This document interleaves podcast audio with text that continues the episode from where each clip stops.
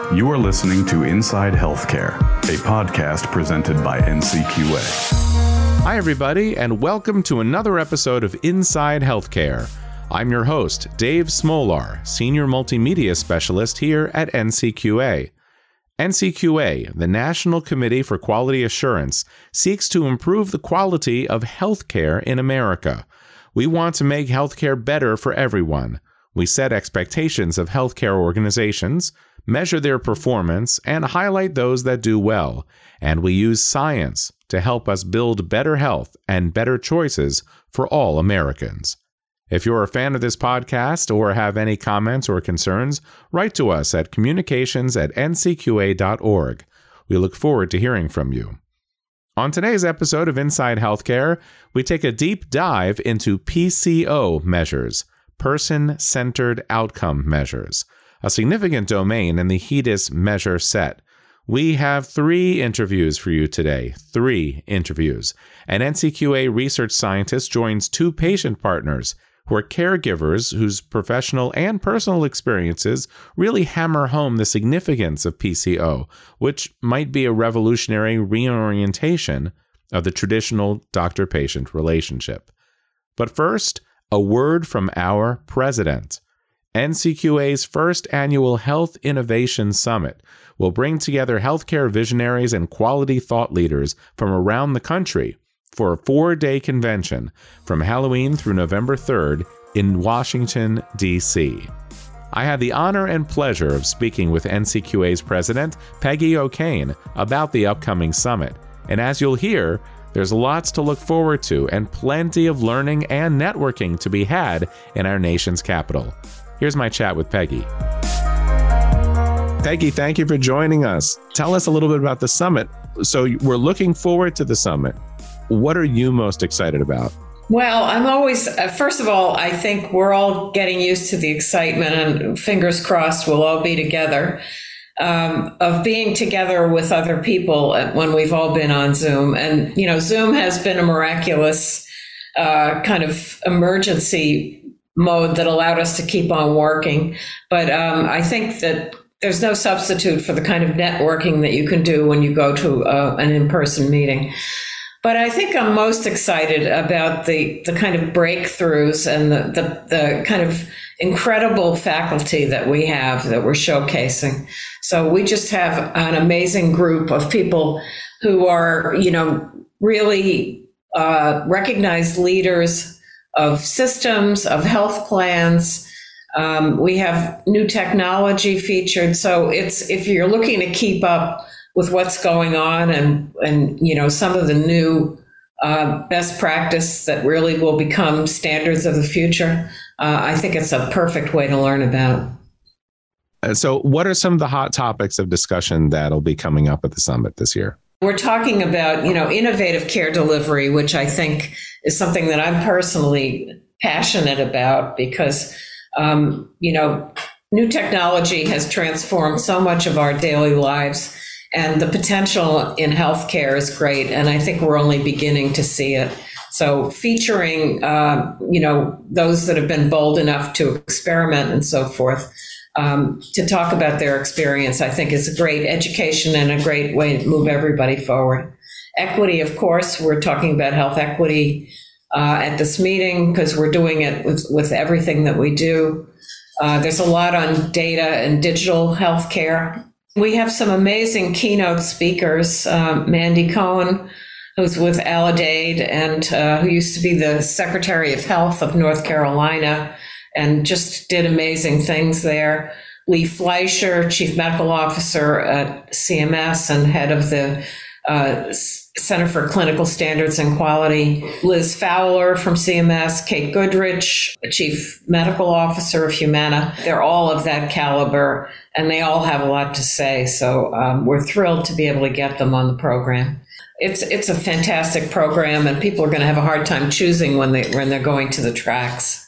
Tell me about NCQA at this moment uh, as looking at the summit as a, um, a, a sort of snapshot of who we are right now, of NCQA's growth and development, and and how people should should see us in terms of having this wonderful four day live in person event?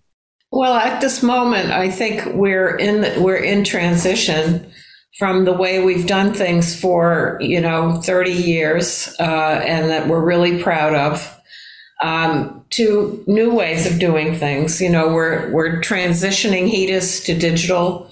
And I think people are still kind of wondering, is that is that a good thing for me, or you know? But I think in order to enable a digital future, you have to be able to measure quality digitally, and you have to be able to deliver care digitally, and so forth.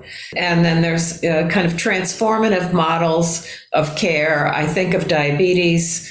We're very lucky to have a grant from the um, uh, Helmsley Foundation to redefine our program. We have a recognition program for diabetes care, and we're looking at all the new technologies and breakthroughs that are happening in, in diabetes care. We're used to in healthcare being discouraged because innovations. Uh, there was a study at the IOM, uh, the Institute of Medicine, now called the National Academy of Medicine, that said the average time for a breakthrough to kind of go into standard practice was 17 years. That's not good enough. So we're we're partly the messenger, and then we hope to be uh, an enabler of better care in the future. And we want the burden of quality measurement to be uh, really, really reduced, so that it really a lot of the data that we need flows from the delivery of care. That's our that's our goal.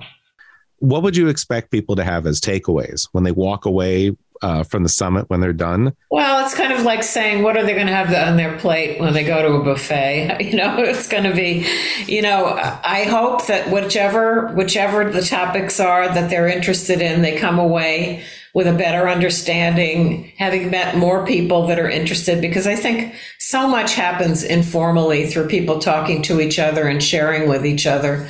So, you know, having met others that are interested in the same areas that you're interested in, if you're going to be a drill down person, if you're just interested in kind of learning across the board, we'd like you to have a little sample of all the great topics that we have. And hopefully that will help you get more clarity on what is our vision, not only for a future that's further out, but like what do we need to do today, tomorrow, and next year. So we're excited because it's an exciting time in healthcare and a lot of possibilities are out there. Anything else that you'd like to add? Anything that you just to to tell people they should come to the summit? They should come. It's it's at a great hotel, and you know DC is a fun place, and uh, there'll be lots of folks there, and uh, we look forward to uh, seeing you and welcoming you to DC. Peggy, thank you for joining us. I really appreciate it. Thank, thank you. Thank you, David my chat with NCQA President Peggy O'Kane. I'll tell you more about the summit later in the program, but if you like to multitask, feel free to jump over and check out the summit's website, ncqasummit.com, while you're listening to the show right now. You don't have to stop listening unless you're in the car, but really, you can check it out right now while we're talking. Check out our agenda, the speaker list, hot topics, and tracks, and register as soon as you can. We'll have more updates for you from other summit organizers and NCQA leaders in our next three episodes ahead of the summit, so stay tuned. And now for our featured interviews about person centered outcome measures. So, if you're like me, when you think about your usual doctor's appointments, you might expect to fill out the same forms you filled out before answer standard questions about whatever's bothering you, and then get some general advice, maybe a prescription, therapy. Maybe they'll send you to a specialist.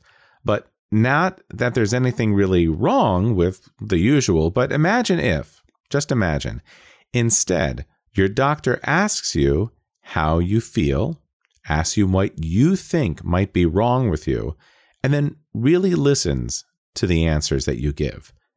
And then the provider says, what are your goals as your patient? What would you like to be able to do that you can't do now? And how can I help you to get there? So, we've talked on this show about the value of clinicians listening to their patients. And there are some in public and private practice who do run their office visits this way.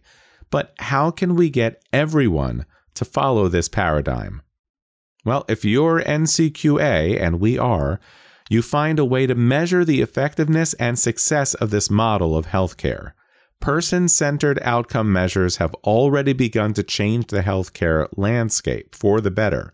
So, to hear more about this today, we spoke with three people. We spoke with NCQA Senior Research Scientist, Dr. Caroline Blaum. We spoke with Ireland Hawkins, a retired researcher and caregiver, now a patient, with the patient's perspective. And we talked to Sherry Nolen, a patient partner, with a caregiver's perspective. First up today, our talk with NCQA's Dr. Caroline Blaum. Person centered outcome measures are measures that were designed by NCQA for people who have complex health status. And people who have complex health status are people who have a lot of healthcare needs, or many times they sometimes have physical healthcare needs or emotional or mental health care needs, sometimes social problems or needs in the social area. But nonetheless, for people who have complex healthcare needs, we think that people with complex health uh, needs require care that's really based on what matters to them you know we don't have any evidence. We don't know exactly how we should treat them for their different diseases. So the most important thing really to drive care is what matters to them. And then we can figure out how to how to how to um, develop that care you know and that then this applies to many different types of condition clinicians from you know doctors and nurses and care managers. We can direct the care we're providing to help people achieve what matters to them. So we think that's a good type of care, but it's never been measured. So if you don't measure it and incentivize the providers to do it and teach people that this is important, we are not sure that type of care is going to get delivered. So NCQA, because that's in the measurement business, has designed these measures to sort of measure that type of care because we think that's a good type of care to encourage and hopefully drive that type of care. These are measures that measure care that that matters to people. And there are three of them. We ask the clinician to find out what matters to people, find out people's health outcome goals, and then follow up and make sure people are achieving them. And then we assess whether the people are actually making progress or achieving the things that are important to them, which we call their health outcome goals. So it's a pretty simple idea, but um, because uh, care based on goals that matter to people is, is becoming more common but we think it should be measured because it's the best type of care to give people and we think it should be incentivized. The paradox is that it makes a lot of sense to do it this way. And yet, it's almost turning things completely around in terms of the traditional doctor patient relationship. A, a, patient for a long time would say, Oh, this is a doctor. They've gone to school, grad school for maybe 10 years or so they must know more about this than I do. And so a patient would be geared up to go and sit down, wait for someone to ask them a couple questions, and then be told what to do. And it sounds like, you know, PCO, as as logical as it might be, it's very difficult for uh, you know, some doctors, especially the way they're is still being trained, to have their mindset turned in a different direction. So do do you think clinicians want to implement this this kind of care, this mode, or is it going to be that difficult for them to sort of get changed? Well, you know, the, the 10,000 foot view is we think that all clinicians, physicians, and you know, nurses, uh, care managers, all, all, all clinicians should really think this way. But uh, I will think say that clinicians who really have devoted their careers to taking care of complex patients are more oriented towards this. They do think about it. They may not know exactly how to do it. And as you say, it might go against some of their traditional uh, training. But there are a lot of clinicians that, you know, really do think that the person's goal or what matters to them should drive the care. It's a little hard to implement. And I will also point out that patients aren't necessarily used to this approach either. A lot of patients say, well, this doctor went to school for like a zillion years. They should tell me what to do. But, and so the way we sort of explain it is the patient's the expert on what matters to them, and the clinician or the doctors are the expert on how to get there. So it's really conversations and shared decision making on the outcomes. Patient knows what they need, what they want, what they want their healthcare to do for them. And the clinician, they should be heading, going to a clinician that knows how to help them get there. So it turns it on its head in a way, but when you really delve into it, not exactly. Uh, let me ask you in general, what kind of impact would this approach have on on the healthcare world? Well, I think I, for patients, I think um, it will certainly facilitate communication, and uh, um, and for patients, I think patients deserve care that matters to them. You know, especially complex patients, they sometimes get um, too much care, sometimes they get too little care, but often they get care that doesn't really solve their problems. So I think that uh, from the patient's point of view, uh, you know, having the conversation and really working with the clinician to figure out what really matters. You know, what do they want out of this healthcare? You know, what's is really going to help with the patient engagement and help the healthcare go better, help the conversation go better. Um, from the point of view of the providers, um, you know, they actually uh, sort of like this better. We can talk about that in a bit. But the, the, the other thing that I want to talk about this approach, so it is much more person centered. We talk about person centered all the time, but this really is person centered because it has to do with what matters to the person, and we can align care around that. Where have you seen interest in implementing these kinds of measures? Uh, who's out there who's really eager to to get started? Yeah, the, as I mentioned before, clinicians who, who take care of patients with complex problems often are sort of trying to do this or thinking about it. And so we have actually found a lot of interest from clinicians, from people who take care of um, uh, people in home and ba- home and community based services, certainly from geriatricians and palliative care physicians, from some people who do primary care. A lot of their patients do have multiple chronic conditions or frailty or problems, and they also really appreciate appreciate this approach. We've also found a lot of interest in people who help uh, do behavioral health care. So take care of people with mental illness or substance use or things like that. And they feel that this is a really excellent approach. And the clinicians like it because they get to know their patients better. They get to have shared decision making on, you know, what the patient really wants with the patient. They get to understand this.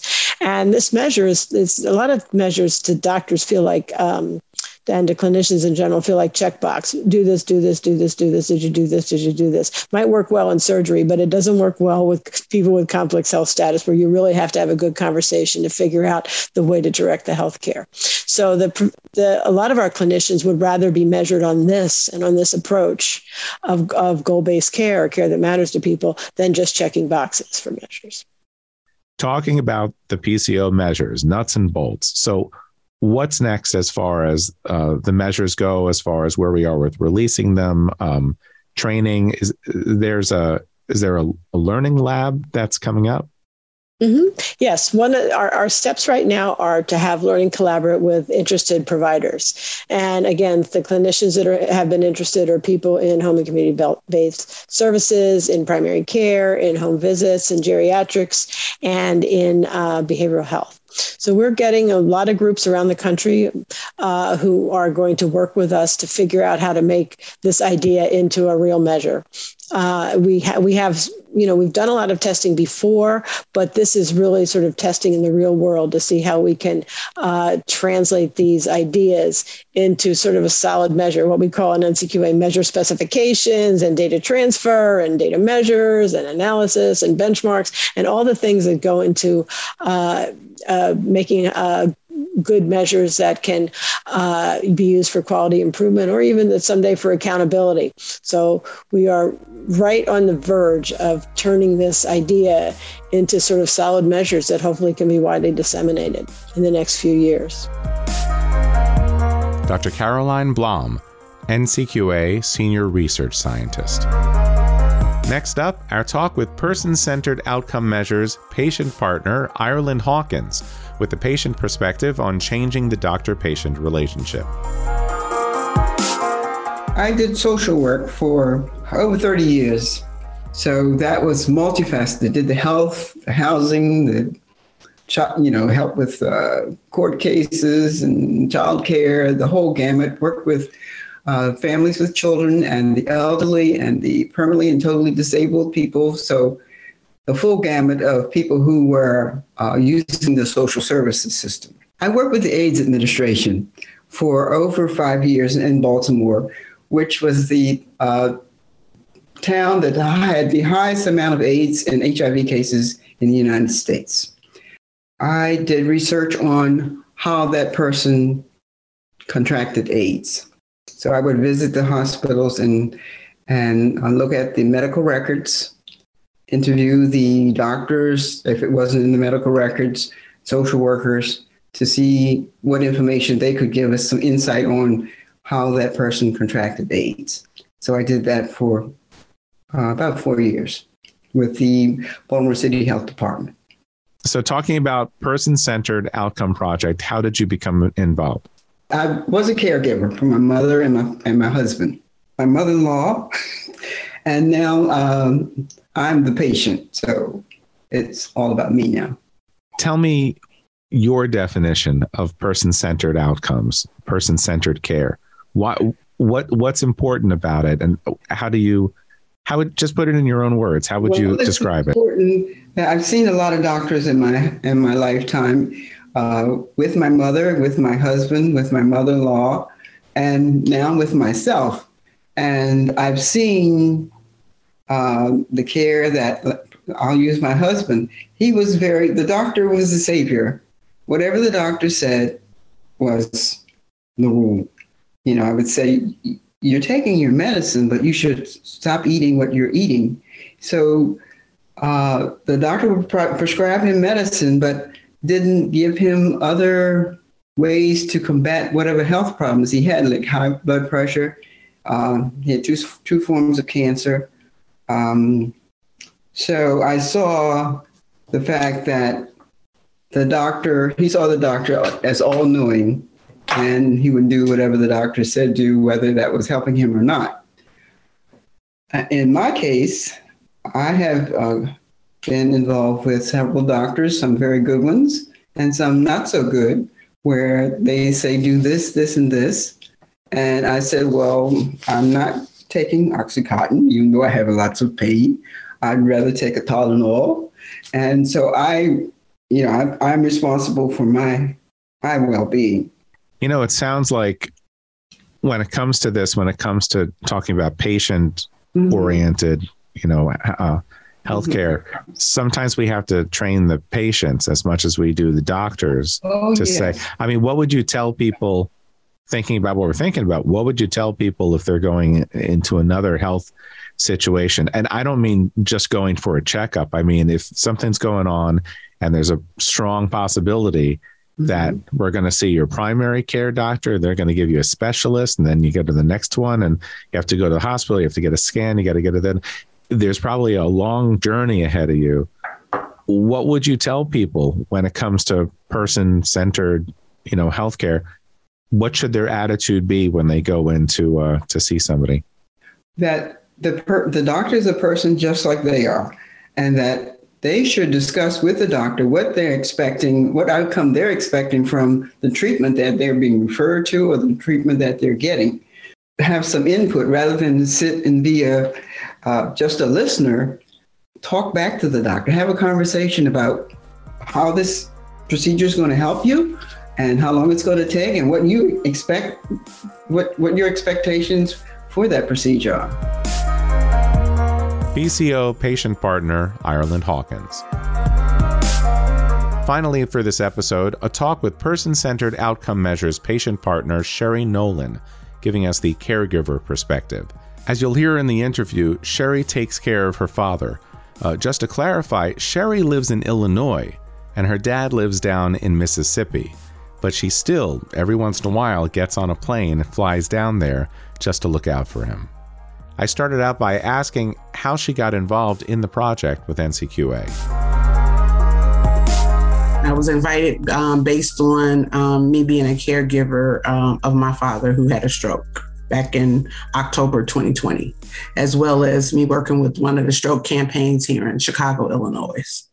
So, how could person centered outcomes, how could this kind of perspective for healthcare uh, help your specific situation, help the situation with you and taking care of your father?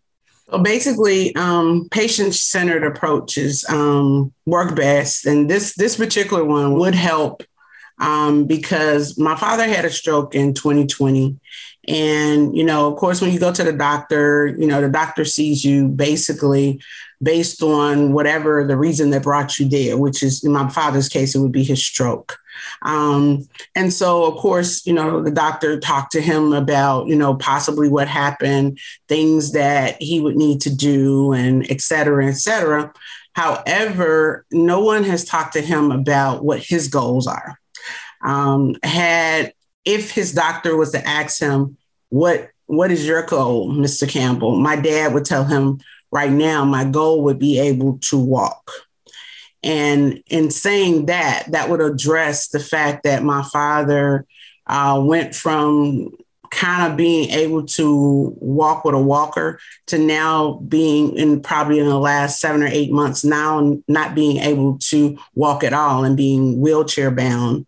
And that would also open up the question about um, if he asks about, you know, my goal would be to be able to walk. His house is not wheel wheelchair accessible, so he can't get in and out of his bathroom on his own to go to the bathroom or to take a shower and you know and and to move through freely throughout his home and that would probably add to um, the doctor being able to either refer my father um, for additional services especially um, someone that could possibly um, outside of primary care be able to give my father more definite answers about what's going on with his legs and why he's not able to walk. Is there anything else you want to add? Uh, I, I've spoken to my father about this, and um, he's very excited um, to hear that some change will be taking place, whether or not it directly um, affects him. It, it, will indirectly definitely make him feel better about um, physicians looking at patients as um, a person, um, not just, you know, I'm going to tell you what it is that I want you to do. I'm going to um, prescribe this medication and I'll see you back. It's more or less um, finding out from them what do they want what, what are the outcomes that they're looking for because that's um, very key in terms of treating people if you don't hear people they don't hear you um, regardless of who you are. So then that's why you end up seeing patients not getting better or seeing patients in the emergency room more frequently than they should be because it's a um, it's a disconnect. So this was definitely a step in the right direction um, to um, further engage and, and help facilitate that doctor patient relationship into one where we'll have healthier patients and healthier communities. Do you think it'll be hard for doctors and for caregivers to to turn things around for them and to treat patients that way uh, and and asking them what is your what do you want to be going on with you in two months from now and five months from now and then let's find a way of getting to that point is, there something that you see that's getting in the way of of people changing the way they do things um well this is this is new so um uh, all I can say is it will be something that, um, especially physicians who've been practicing for a long period of time, it will be an adjustment. It will be just an uh, added bonus to what they do. And um, I'm sure after they start seeing positive results, um, in doing so, it will be something that um, they will be able to incorporate very easily and as well as being able to share that with their other colleagues. Um, but for new physicians, new residents, I think this is the best way, or this will be the best implementation that can happen with them just in the beginning of their practice. It will add value um, to you know what needs to happen.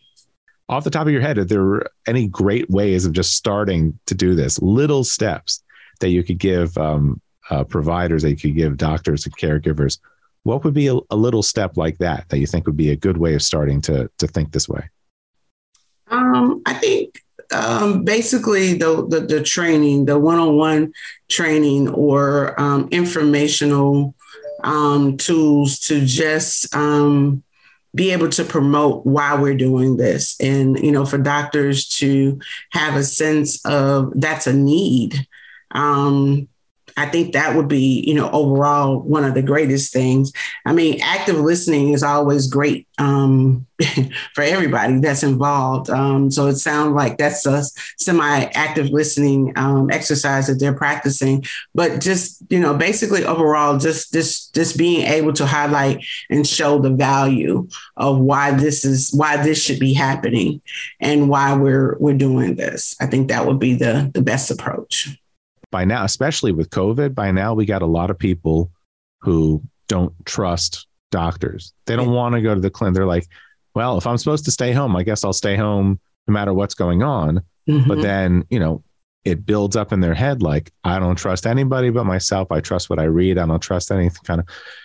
And then even if you get them in front of a doctor, they'll smile and whatever. And then when they walk out, they'll say, "Oh, they don't know what they're talking about. I'm just going to do whatever," and they don't follow up on their stuff. And uh, you know, but when it's a conversation mm-hmm. and people feel they don't, and uh, you know, you don't feel the other way. You don't feel like the doctor knows everything. I know nothing. Mm-hmm. But when it's a back and forth, and you say, "Good, they're listening to me. They know I'm the one who knows me best." Right. That's that's a big piece of the puzzle. You're right. And I think also um, it's something that um, I've implemented, even with me being case a case manager. One of the things that um, I told the agency that um, wanted to hire me to to do case management, I would only do it if I was um, okayed or green light to go into the client's home.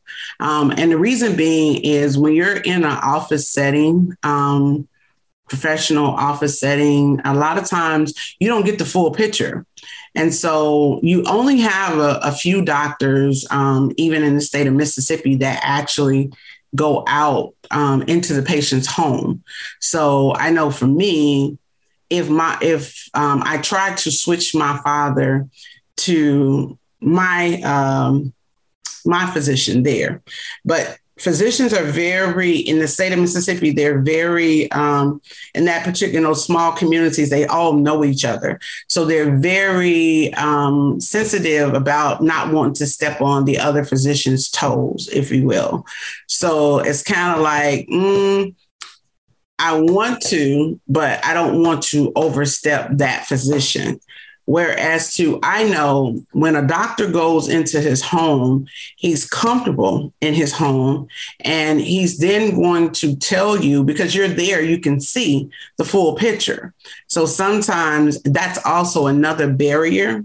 Um, that really, really, really, I mean, with the telemedicine, it somewhat gives a physician an inside view, but of course, um, you know, I can still, as a patient, I can control what you see in my home. But if you were to actually come to my home, it's things that will help better uh, doctors better understand what's going on with the patient. And sometimes they may even be able to see that it may be some medical things that they didn't know about because it may be someone there in their home that's suffering with some things that that patient didn't see fit to it's none of your business for me to tell you that my sister has cancer or my sister suffers from diabetes or you know high blood pressure but when you're in your in the home it's different um, because you know then people tend to open up and then you can stand there and see what they don't see yes yes you know, if you're talking about like somebody had you know emphysema or COPD or whatever, mm-hmm. and you have this great appointment with them in the office, you know, but mm-hmm. then you mm-hmm. actually walk in the house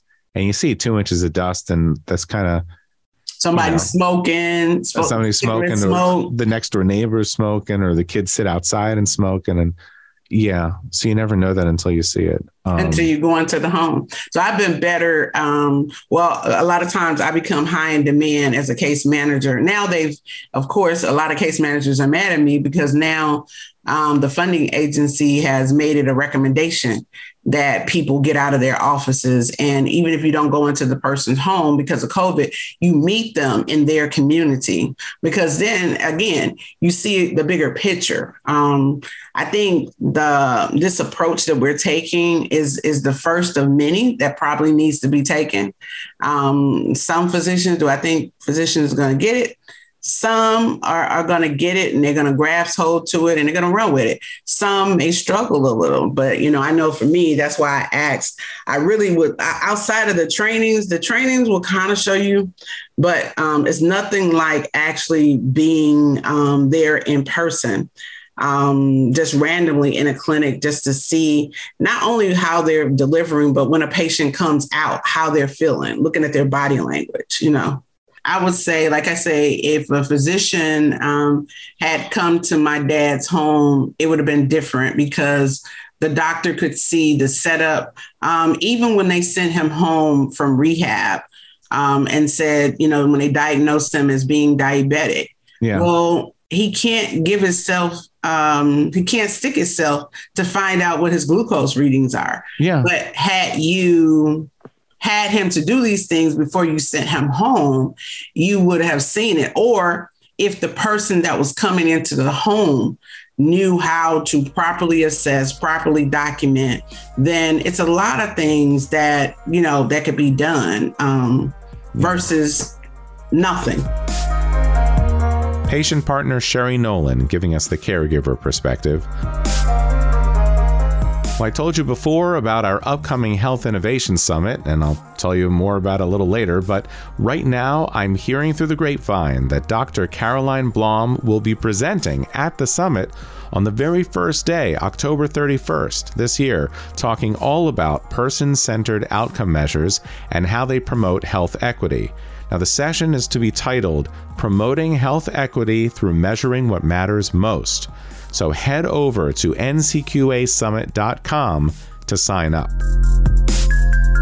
Once again, we've made it to our regular Fast Fact segment. I'll throw you some bits of knowledge to spread around the office. And as it's September, we join so many others in observing National Prostate Cancer Awareness Month. Prostate cancer is notorious and deadly. Any man can get it. And here are just a few fast facts on the subject from the Centers for Disease Control and Prevention. The CDC reports now that 13% of American men will get prostate cancer during their lifetime, and of those, two to three of them will die from it. Age and genetics are certainly factors in developing prostate cancer, but African American men are more likely to get it and more than twice as likely to die from it. Symptoms of prostate cancer can include difficulties with urination, presence of blood, and pain in the pelvic region that just won't go away. You should talk to your doctor about your specific situation. But meanwhile, here's NCQA's position on a specific type of prostate cancer screening. We have a HEDIS measure called the non recommended PSA based screening in older men, or just PSA for short. PSA in this case stands for prostate specific antigen screening. This measure tracks whether men aged 70 and older were screened for prostate cancer unnecessarily using this PSA test. Sometimes PSA testing can cause undue physical and even psychological harm. So, as it says on our website, clinical guidelines do not recommend routing PSA based screening in most men. NCQA has other HEDIS measures related to cancer and cancer screenings, including measures for breast, cervical, and colorectal cancer. So go to ncqa.org and search cancer for more information. Well, I said it before and I'll say it again NCQA is excited to announce our first Health Innovation Summit. This four day in person conference takes place October 31st through November 3rd at the Marriott Marquis Hotel in Washington, D.C. You've already heard today about the amazing speakers, the tracks, the themes, the opportunities, the opportunities to network. Uh, there's there's breakfast, there's a pavilion with over 40 exhibitors, there's amazing sponsors and vendors and great food and drink and the chance to just get out and enjoy your time in our nation's capital. So, go to ncqasummit.com to register and find out more. Well, as we do on each episode of Inside Healthcare, we now ask for your thoughts on today's show. Email us at communications at ncqa.org anytime with your comments. And if you're coming up empty right now and something to say, here's our question of the week. When you go for an appointment as a patient, what's the best thing a doctor could say to you when you first walk in the door? think about that a little bit and then tell us about it.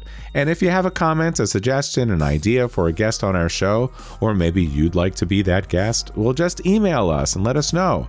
Communications at ncqa.org, and we hope to hear from you soon. That about wraps up episode 88 of NCQA's Inside Healthcare podcast. Thanks for joining us. This episode's done, but remember, there are plenty that came before it for you to explore and investigate. Share a show, spread the word, please. Help us build our audience by letting others know about NCQA's work. And if you haven't done so already, connect with NCQA on LinkedIn and Twitter. You'll get video promos for this show that can be shared with your friends and colleagues and family, anybody and everybody. And as always, we thank you, our loyal listener, for helping our audience continue to grow. On behalf of our award winning NCQA communications team, I'm Dave Smolar. We'll see you again, no doubt.